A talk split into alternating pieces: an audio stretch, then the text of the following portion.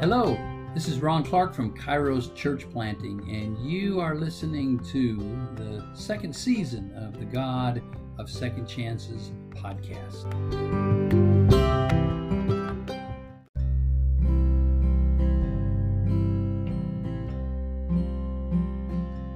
Hey, this is Ron Clark from Kairos Church Planting Support, and you're listening to the God of Second Chances. We are doing a special Advent series so we're going to take a break from our series through the prophets or the Nabim and actually talk about the series Hope in the Darkness. And we're going to be looking at the book of Isaiah because some of the texts that we're going to discuss are texts that are used around the holiday season. So as you're preparing for Advent, as you're preparing for a COVID holiday or a COVID Christmas or you know a COVID uh, Hanukkah or Kwanzaa, whatever it is that you celebrate, I want to encourage you to join us in this Advent series to find hope in the darkness. As we're looking through this special um, bonus series on Advent, Hope in the Darkness, we're going to be talking about the prophet Isaiah. If you don't know much about the prophets, I want to encourage you to listen to our previous lesson on who are the prophets. It's in the regular series of season two, uh, The God of Second Chances. That will introduce you a little bit uh, into what we're going to be talking about. The book of Isaiah is a beautiful book, it's a powerful book. It's a book that some scholars say have been broken into first Isaiah, second Isaiah, third Isaiah. It talks about a large span of history in the nation of Israel. The prophet Isaiah is a bold uh, man of God. The prophet Isaiah is quoted often by the writers of the Christian scriptures. The early church saw Isaiah as a powerful witness to Jesus, but also the witness to the power of God. The book of Isaiah was written at a time when world empires were fighting over Israel and they were fighting over Jerusalem. Small Jerusalem, uh, the kingdom of Judah, was kind of caught in the middle of this battle between east and west and south, and Assyria and Philistia and, and Syria and Israel and Egypt, and then later uh, Babylon. All of these cultures are fighting for this small property. Jerusalem is caught in the middle, and Jerusalem is constantly forced into trusting either Yahweh God or human rulers. But I love Isaiah and the fact that it begins with this challenge. In chapter 1, verse 1, the vision concerning Judah and Jerusalem that Isaiah, son of Amos, saw during the reigns of Uzziah, Jotham, Ahaz, and Hezekiah, kings of Judah. During this time, the, the northern kingdom of Israel is slowly falling to Assyria. Assyria is this world power. There's this darkness on the land. There's this fear and yet, Isaiah brings hope. Isaiah brings peace. But he begins the book in chapter 1, verse 10. He says, Listen to the word of Yahweh. Listen to the law of our God, you people of Sodom, you rulers of Sodom, you people of Gomorrah. The multitude of your sacrifices, what are they to me, says Yahweh? I have more than enough burnt offerings of rams of fatted animals. I have no pleasure in the blood of bulls and lambs and goats. When you come before me, who's asked this of you, the trampling of my courts? Stop bringing meaningless offerings. Your incense is detestable to me. New moon, Sabbath, convocations. I can't bear your evil assemblies. Your new moon festivals, your appointed feasts. My soul hates. They become a burden to me. I'm weary of bearing them. When you spread out your hands in prayer, I'll hide my face from you. Even if you offer many prayers, I won't listen. Your hands are full of blood. Wash yourselves, make yourselves clean. Take your evil deeds out of my sight. Stop doing wrong. Learn to do right. Seek justice. Encourage the oppressed. Defend the cause of the fatherless. Plead the case of the widow. What's going on? They're they're just going through the motions in worship. They're hypocritical. They're offering sacrifices, but their hearts, they hate God. They're not doing the work of God. God says, I don't want your worship. I don't want your temples. I don't want your sacrifice. I don't want your fancy clothes. I just want you to do the right thing. And he uses two words in 17 do right and seek justice, righteousness, justice, mishpat, tzadek, or tzadek, mishpat. They're social justice words. Take care of the people. Take care of the fatherless. Take care of the widow. Take care of the homeless. Take care of the people who are suffering. Take care of the abused. Take care of those kids who are being trafficked and being arrested like they're the ones who committed the crime. God says to the people, if you want to come back to me, if you want things to work right, then you've got to give your heart back to me and take care of people. And I love what the prophet says in verse 18 Come now, let us reason together, says Yahweh. Though your sins are like scarlet, they're as white as snow, they're as red as crimson, they'll be like wool. If you're willing to be obedient, you'll eat from the best of the land, but if you resist and rebel, you'll be devoured by the sword, for the mouth of, of Yahweh has spoken. I love this. It's like a Starbucks conversation. I know I'm not advertising for Starbucks, but it's no secret for anybody that knows me. I do a lot of coffee drinking at Starbucks. I remember uh, Starbucks went in at the first church I was preaching at in, in Portland uh, years ago when Starbucks was just getting traction. This store went in down for me, and I thought, man, I'm gonna I'm gonna be among the people, so I'm gonna uh, have my uh, coffee there at Starbucks. And it was before they did the gold card and you could have free refills on coffee. But I remember I would do three Bible studies in a row at Starbucks, and I would have gingerbread latte around the holidays. I'd have a cup of coffee, and I'd have another gingerbread latte. And by the by the third Bible study, it was like, okay, Ron, I'll get baptized. Just just shut up, you know. And I was just like, hey, that caffeine got to me. I was like, you want to see how many verses I can quote? Thirty seconds already.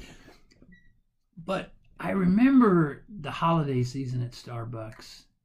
But most importantly, I remember just sitting around the table because we could have a conversation. And I find that there were times when I would meet with people and they would feel so much better meeting me there than at my office.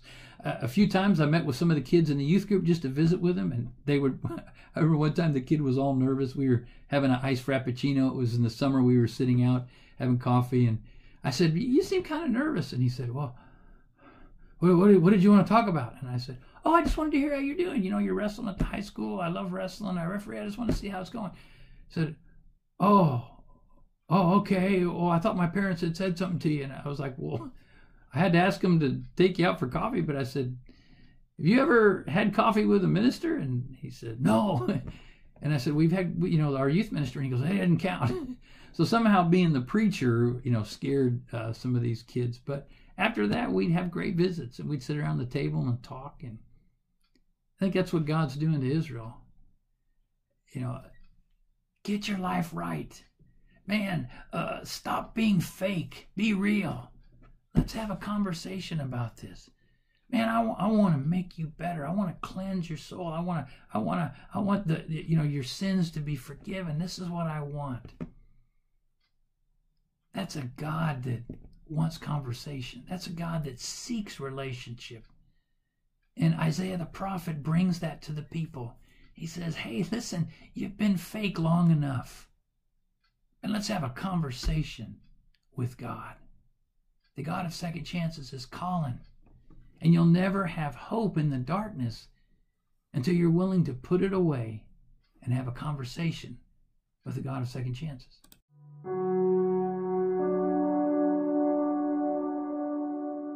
As I've just talked about having coffee with God or sitting around a table at Starbucks chatting with God who wants to to forgive and wants to heal and wants to make our lives better. I think about Christmas time.